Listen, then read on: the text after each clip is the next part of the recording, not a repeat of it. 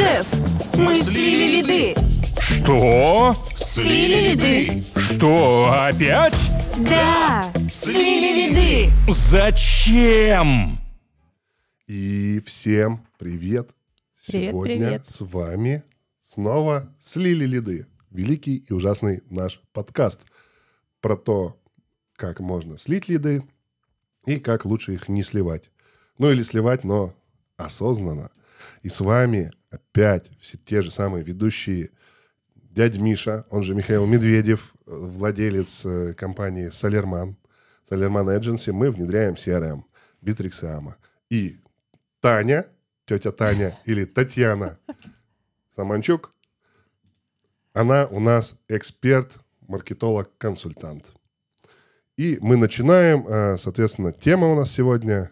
А, Сегодня у нас а, разговор будет про процессы, бизнес-процессы и регламенты в маркетинге и продажах. Ого. Так, да, наворочено, наверное, кратко, да? Процессы Давай и расскажи, что регламенты. такое бизнес-процесс и сложные слова для самых маленьких. Нас просто смотрят несколько, э, условно говоря, слоев аудитории, да, это профессионалы, которые такие, ну, я и так это знаю все, но вот посмотреть интересно, послушать даже.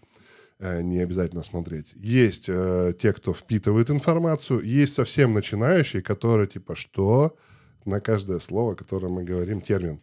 И, соответственно, просят нас расшифровывать. Не просто так мы придумали. Поэтому для самых маленьких бизнес-процессы это... Так, боюсь сейчас отойти от учебника по менеджменту. В общем, это цепочка каких-то действий, которые прописаны в компании, и э, они, собственно, так и должны происходить, как они прописаны. Да? То есть есть бизнес-процессы, связанные там с бухгалтерскими, например, какими-то делами, да, то есть должен быть выставлен клиенту счет, потом подписаны акты, да, там какие-то другие закрывающие документы. Документы должны быть сданы в бухгалтерию, к примеру. Да, ну так, в упрощенном варианте. Есть там а, бизнес-процессы, связанные с производством, должен поступить заказ, там технолог должен там его посчитать, может быть, там выдать какие-то рекомендации, потом передать уже там, чтобы его сделали руками, условно говоря, потом передать там логистикам, Мгм. потом в доставку. То есть этих процессов очень много, и это вот цепочка каких-то действий, которая закреплена и определенным образом должна происходить. Там Мгм. есть э, заказчик этого процесса, есть ответственные, есть какие-то входящая информация или какие-то входящие э, фи- физические вещи, да, входящие в э, процесс. Но по сути э, главное, мы понимаем, что и зачем должно происходить. Что у нас на входе, что у нас на выходе. И зачем это все? И это очень важно, да, тоже. Да, давай я расскажу, зачем это все. Есть условно в определенных мирах э, такое понятие, как э, поток создания ценности, и много кого именно этому учат. Есть э, в целом, ну, как бы поток, слово поток. И основа в том, чтобы как то вот процесс, может быть бизнес-процесс, э, заявление на командировку или отпуск тоже.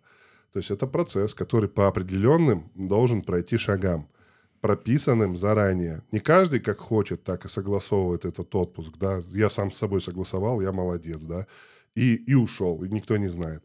А вот специальная последовательность, и ты должен вот здесь сделать так-то, заявление написать, там что-то еще, передать вот та- такому-то человеку в такую-то папочку, тебе подпишут, потом после того, как подписали, идешь туда, туда, туда. Все это по шагам, алгоритм весь прописан. И, соответственно, в компаниях, которые уже достаточно сильно выросли, без этого никуда. Они описывают определенные процессы. Все процессы вообще не нужно описывать, да. Нужно описывать там, где хромает что-то, и вот основные какие-то самые важные. Второе, зачем это нужно, чтобы по- поток этот был не просто последовательность шагов, а бывает так, что ты там заявление подал, и две недели нет ответа, а тебе уже в отпуск давно пора. Потому что там где-то кто-то не знал, э, или выпал из процесса, или, может, он как раз пошел в отпуск на эти две недели, и никого взамен не поставили, и никто не согласовывает. Соответственно, обязательно нужно, чтобы эти потоки протекали как можно быстрее. То есть одинаковый процесс, одинаковая последовательность действий, достаточно быстро, чтобы это все легко протекало, с нужным там одинаковым на выходе качеством, количеством и так далее. И когда вот это все организовано, тогда становится меньше хаоса, все проще, лучше, качественнее. Поэтому да. И что у нас, как мы сольем лиды-то? Ну, собственно, если э, ваш маркетинг это не, нечто хаотичное, полный креатив, да, там и никакой регламентации. Собственно, то же самое, если у вас в продажах, то вы сливаете лиды, а, потому что включается человеческий фактор офигенский, да, то есть сегодня у меня плохое настроение, я не буду брать трубку, да, или мы не знаем, нам пришла какая-то заявка, мы не знаем, как ее отрабатывать. Маркетологи, например, какую-нибудь акцию объявили, продажники об этом не в курсе, а мы не сделаем вам скидку, да, и вот э, это начинается хаос. То есть в любом моменте в компании должны появляться технологии. Это когда мы делаем один, два, три и получаем понятный результат. И вот сегодня хотелось подробнее обсудить именно, какие процессы нужно описывать именно в маркетинге и продаже, где могут возникать конфликты между маркетингом и продажами, потому что процессы не описаны или э, не описаны области интересов, да, области ответственности различных отделов, различных сотрудников. И про какие-то, может быть, интересные ситуации, которые возникают, когда процессы не описаны, да, то есть где могут быть вот эти дырки через которые утекают лиды? Давай я сразу начну с самого важного и первого, с понятия, что такое описанные. Потому что описанные бывают несколько видов. Я вот, мы когда внедряем CRM, встречаемся, мы говорим, у вас э, процессы описаны? Да. Где, как, можете дать. И вот бывает первые, это описаны в чертогах разума в голове. У нас так принято, это вариант У называется. нас так, кто, ну, часто это, когда компания только родилась, она вот там сколько-то времени просуществовала, и все, кто в ней работал, как-то договорились между собой, они это знают и соблюдают договоренности, но нигде это не оцифровано. Есть другая история, крайность. Это когда они описаны, прям буковки, все красиво, на бумажке распечатаны и где-то лежат. Никто не знает, где они лежат, и никто их не использует. Они описаны но не используются. Так вот, мы, когда говорим описанные, давай договоримся, что это будет не просто описанные, они есть, и все про них знают и могут быстро достать, и они их используют. И можно как раз-таки сказать, а почему ты не по процессу пошел? Чтобы проанализировать. Еще хотел добавить, что процессы, я сказал, что это алгоритм последовательность, да, но есть э, другие типы процессов, которые регулярные. Uh-huh. Допустим, процесс планерка по продажам. Это тоже процесс он определенно прописан, и, соответственно, он э, регулярно совершается с определенным результатом, и от него много чего зависит. У него есть вход, у него есть выход, то есть туда надо прийти с такими-то данными, там спланировались, на выходе там все побежали, делают, что нужно. Это тоже бизнес-процесс. И сама тема у нас же не просто бизнес-процессы или процессы, у нас еще и в целом регламентация, вот это вот все тоже сюда затронем. Вот. Поэтому это я то, что хотел сказать про процессы. Давай ты подхватишь немножко. А, давайте, ну, наверное, начнем сначала. А, когда в, а, по какому принципу компания работает? Угу. Она ориентируется на то, что она занимается, например, массовой рекламой, и к ней приходят входящие лиды, и в основном она занимается отработкой входящих лидов. Либо э, компания ориентирована на так называемые продажи, да, там холодную, например, на прямые угу. продажи. То есть она сама инициирует каким-то образом а, создание новых сделок.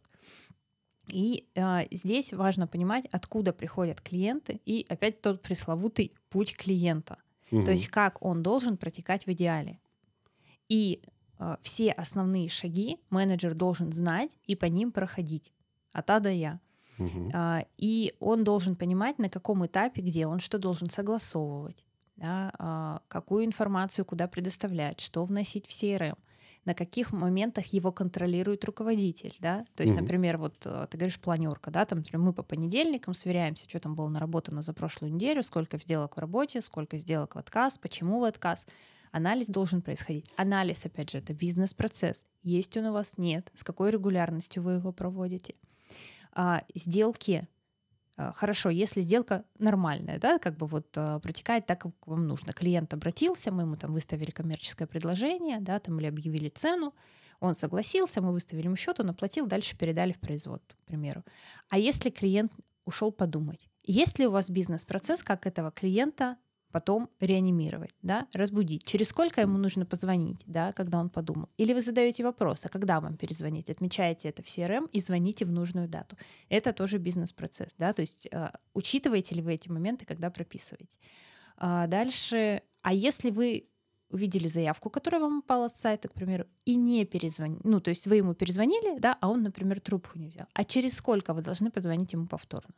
А если вы ему повторно не дозвонились, то что вы можете сделать? Там, может быть, смс отправить или сообщение в мессенджер. Мгм. То есть все вот эти моменты надо сесть и продумать, где могут быть э, какие-то ответвления, да? Вот, ну, не знаю, блок-схему распишите. А если здесь да, если здесь не дозвонились, то какой следующий шаг? А если дозвонились, какой следующий шаг? И когда вы это понимаете, вы вот на этих стыковочных моментах э, исключаете влияние человеческого фактора. То есть у вас пришел новый менеджер, все старые знают, что принято перезванивать, например, через два часа тем, до кого не дозвонились. А новенький пришел, ну не дозвонился, не дозвонился, пошел дальше, да, и заявка где-то осталась зависшей. Поэтому э, важно, чтобы эти моменты тоже были прописаны все. Помните, вы или вас.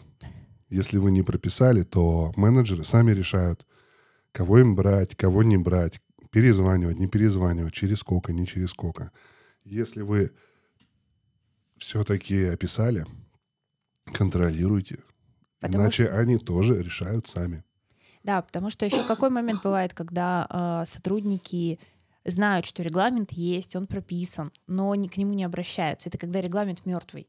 То есть, да, при поступлении на работу всех с ними ознакомили, там все показали, но никто в компании по нему не пользуется. Вот опять тогда мы переходим на уровень «у нас так принято» и работаем по понятиям, а не по регламенту. И тогда менеджер тоже может делать все, что ему позволено, потому что ну, вокруг же все так делают. Мгм. Ну, поэтому регламентация и важна на определенном этапе. Я хотел сказать, что еще важное. Во-первых, э, по последовательность описания процессов. Чаще всего все начинается с э, описания стандарта, результата. Вот берешь самый большой результат компании, ну, например, мы внедряем CRM, у нас есть стандарт результата, когда внедренные CRM прошли по пунктам, проверили, все ли соблюдено. Э, Вы продаете, там, отгружаете что-то, пиццу, да, например, вы какая-нибудь компания, которая пиццу делает. Вас тоже вот перед тем, как курьеру отдать, вы там проверили, чекнули, опломбировали, что все хорошо. Ну да, то есть положили приборы, положили салфетки, количество позиций совпадает, приклеена маркировка на каждую коробку, да, Да. например. на Даже если вы еще не расписали, как это все делается, но описали стандарт, то уже лучше, уже хорошо. Это такой гейт, как бы а, как-то врата, через которые бамс проходит или не проходит. Фильтр, сито такое. Вот все, кто не прошел по стандарту, они отбраковываются. И вы в конце этот стандарт, по сути, и берете. Потом вы берете, определяете шаги, последовательность, которой нужно следовать много-много-много тысяч раз, да, э, и будет одинаковый результат. Наиболее эффективная последовательность – это и есть процесс хороший. Но начать можно с любого а, такого процесса, вернее, описания. Вы можете за 15 минут накидать хотя бы там 5 шагов и уже с этого стартануть. Вы будете их описывать всегда. Бесконечно, постоянно. Они меняются. Меняется окружающая среда, там что-то изменяется в мире. Меняетесь вы, растете, не растете, что-то еще. Приходят люди какие-то, которые помогают описать. Неважно, вы... Не надо циклиться, что сейчас опишу и будет вечно работать. Про вечно работающие процессы такие тоже могут быть, если вы их дробите атомарно, независимо. Вот процесс согласования отпуска – это вот атомарный типа такой процесс. И он сам про себя может быть описан. Но вот э, процесс какой-нибудь под, внутри этого процесса, бывают подпроцессы, да, шаги. И вот там может быть какой-то процесс, как вы должны в какую папку что ложить. И там где-то может быть стандарт, регламент, какая папка для чего, и в процессе ее не описывайте. Это чтобы потом взять и э, поменялось что-то, не описывать в 10 разных местах и где-то забыть, и будет устаревшее. То есть вы должны как бы э, распределять это по разным местам, которые только за одну зону ответственности. Это из кодинга идет даже. Мгм. Есть у, кодеров принципы, они ленивые ребята. А, и их жизнь научила, там сотни тысяч строк могут писаться, ну, за день точно десятки строк, сотни пишутся кода, и, соответственно, никто не пишет один и тот же код много-много раз. Это вообще странно. Пишется вот маленькие-маленькие файлики, которые решают одну задачу. Ну, условно говоря, файлики, э, процессики. Соответственно, здесь также какой-то кусочек один вот вы взяли и расписали один стандарт, как вы храните первичную документацию, или один стандарт, что должно быть в актах, счетах, накладных, там у вас указано. У нас такое было, мы когда сайтами занимались 6 лет. Были фейлы, что мне приносит менеджер, э, там, ПМ, э, акт, например, или чего-то еще, или продавец приносит э, там договор, а там того, того, того нету. Я это просто пролистал, посмотрел, я описал один раз этот стандарт, и потом, когда мне приносили, я просто говорил, не соответствует, иди ищи. Чтоб не я ему еще и рассказывал, что надо переделать. Пусть ищет. Тогда он уткнулся, раз, два, три, в следующий раз думает, в следующий раз использует, сверяется. И таким образом оно происходит. Ну, Э, то есть, если мы про такую атомарность говорим в маркетинге продажах, маркетинг, не знаю, например, а, разработка каких-то акций, сезонных предложений, по какому То, что она должна Описывать надо то, что часто используют. Вот э, у нас даже табличка такая была. Сильно часто используется, редко часто, ну, редко часто, да. Э, Редкость или часто, да, используется. Фейлы, много или мало. А, Я не помню, что еще. Какой-то еще критерий был, сейчас на память сложно. Но еще один был, связано ли это с ограничением. Ну, мы же по теории ограничений. Если связано, то это тоже важно в первую очередь описывать. Это очень важная история. Про это мы еще поговорим сегодня. Вот. Но когда вот вы взяли, выписали все ваши вот эти процедуры, есть прикольная такая штука, матрица распределения ответственности. Раски Да. матрица или раси, ну, их разные есть варианты, 5 или 4 буквы. Вы описываете, загуглите как-то, что это такое. Э, Оно помогает вам проблему решить, когда кто должен был что сделать. Типа, а это он мне должен был дать, а это нет, не я, с чего я, тот должен мне дать. Вы расписываете, типа, перечень действий, кто выставляет счет, кто его отправляет, кто подписывает. Вот просто действия, действия, действия, действия. Их может быть там за два часа можно сесть на бумажке, накидать две сотни действий, всех, какие есть, или там по областям с разными отделами сдел- ну, состыковаться и все. И потом описывайте по ролям, кто за это отвечает, кто исполнитель, а кто ответственный. Уже хотя бы это вы, если опишете, у вас будет четко расписано, кто за что. И вот эти действия как раз и входят зачастую в процессы, в разные. И у вас в процессах не описано, кто это делает. Ну, может быть, не описано подробно, но в этой матрице расписано. И вы, когда приходит новый человек, в матрице переделываете, распре- перераспределяете, кто теперь это делает. И все. Больше ничего не надо трогать. Потому что у вас вот эта атомарность, она вот она в матрице, распределение ответственности. Ответственность здесь прописана. Стандарты вот здесь прописаны, какой результат должен быть. Инструкция, как сделать в конкретной программе такую-то штуку, вот она здесь расписана. Версия программы поменялась, но надо инструкцию обновлять. Поэтому инструкция самое такое неблагодарное дело писать, но иногда их нужно, чтобы делегировать сильно уже так э, задачи, как четко, ну, типа, новенькому человеку. Э, И, соответственно, если часто делается и там факапы, туда надо точно бить. Если там факапов нету, это де- делается часто, уже хорошо, круто. Тогда, может быть, и не нужно описывать, потому что все и так хорошо знают, пока новеньких не придет. Вот придут у вас э, э, люди, или вы будете думать, что сейчас будут приходить, тогда точно. Раз часто, значит, уже надо описывать. Новые люди могут не знать, как это делается. Но пока факапов нет, текущая команда, и вы знаете, что три месяца не будет, сосредоточьтесь на важном и делайте вот это. А, По поводу еще хорошую тему ты затронул, по поводу взаимодействия а, отделов между собой. То есть мы прописали все, например, в условном отделе продаж, но он же не сферический конь в вакууме, да, он Да. взаимодействует с другими отделами. Он взаимодействует э, с отделом логистики, он взаимодействует с бухгалтерией, он взаимодействует с отделом маркетинга, а, с отделом производства, например. То есть часто менеджер отдела продаж, он же там еще, например, функции клиентского менеджера выполняет. Он не только продает, он потом еще Мгм. контролирует, что там все отгрузилось, там, условно говоря, акты подписывает финальные, да, там документы какие-то собирает, отвечает за сбор дебиторки, бывает, как бы т- такой функционал тоже. То есть важно, чтобы еще а, взаимодействие со всеми другими отделами было без дырок, то есть чтобы процесс был, ну как это, бесшовный, назовем это так.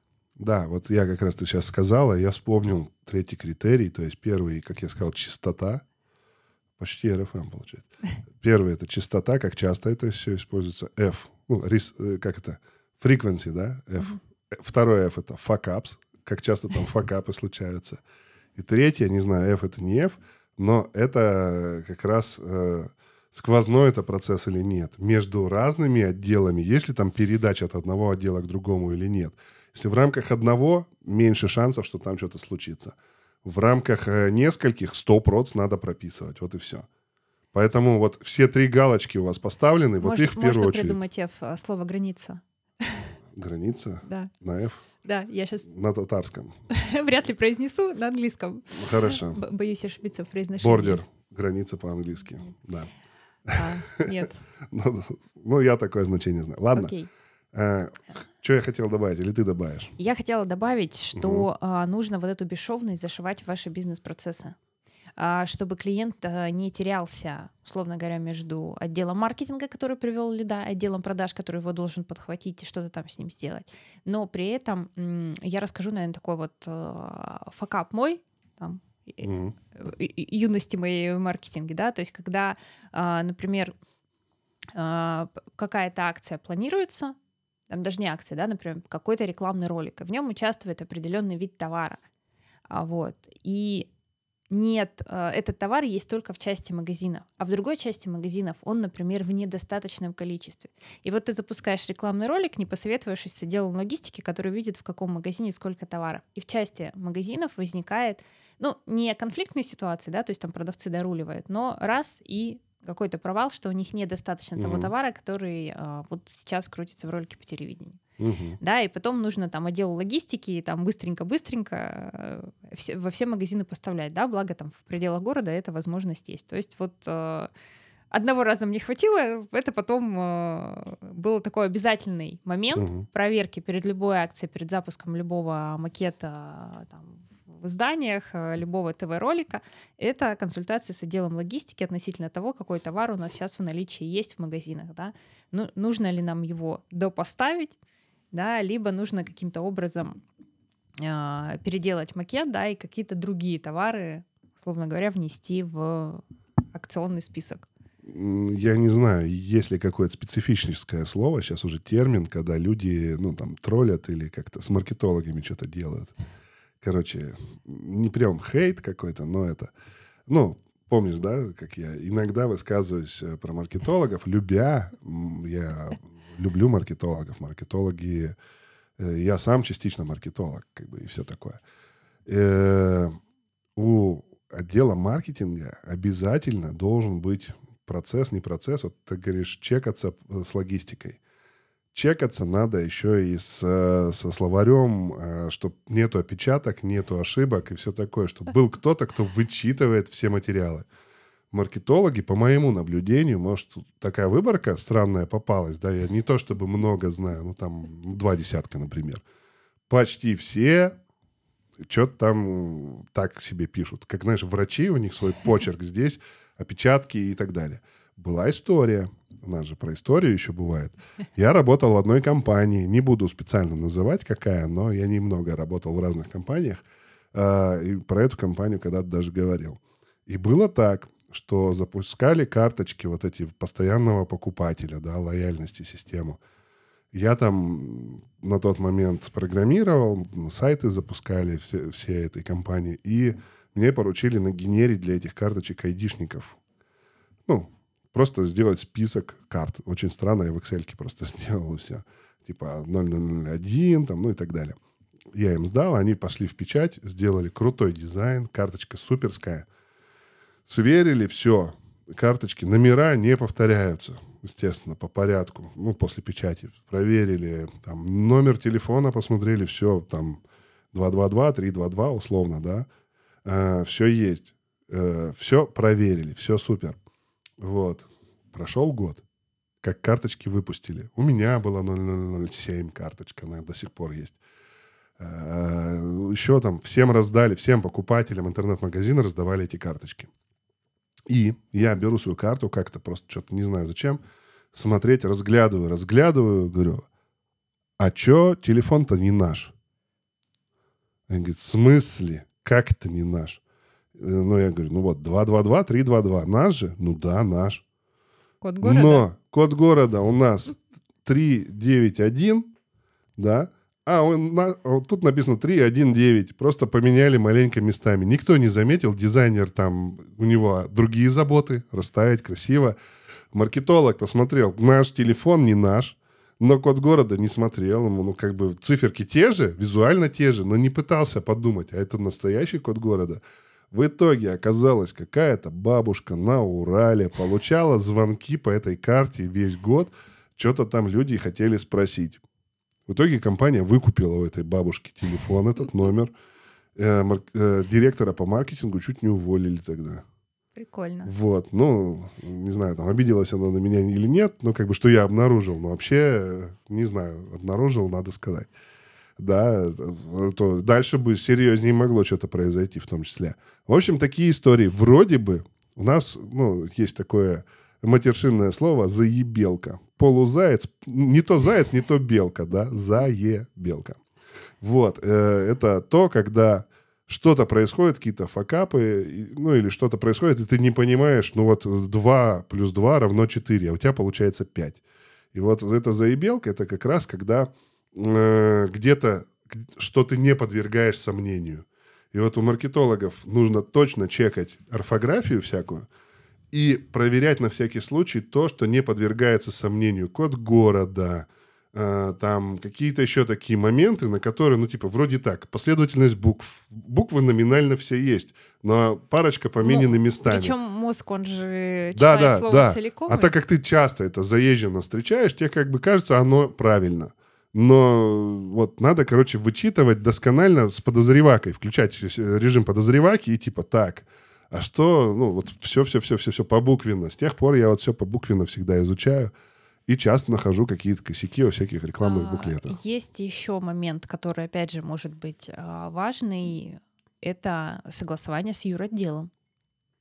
Э, Да. Потому что во многих отраслях реклам, закон о рекламе, да, и возмо- всевозможные там юридические моменты, они бывают очень сложные. Понятно, что специфические Они еще отрасли, динамически меняются вообще постоянно. э, типа там медицины, да, например, она там очень образование, то есть специфические какие-то там э, вещи, там не знаю, продажа алкоголя. То есть, во-первых, Мгм. то, что проис- э, подлежит лицензированию, это однозначно. Там есть какие-то очень тонкие моменты, связанные с юридическими моментами, да, э, с юридическими особенностями.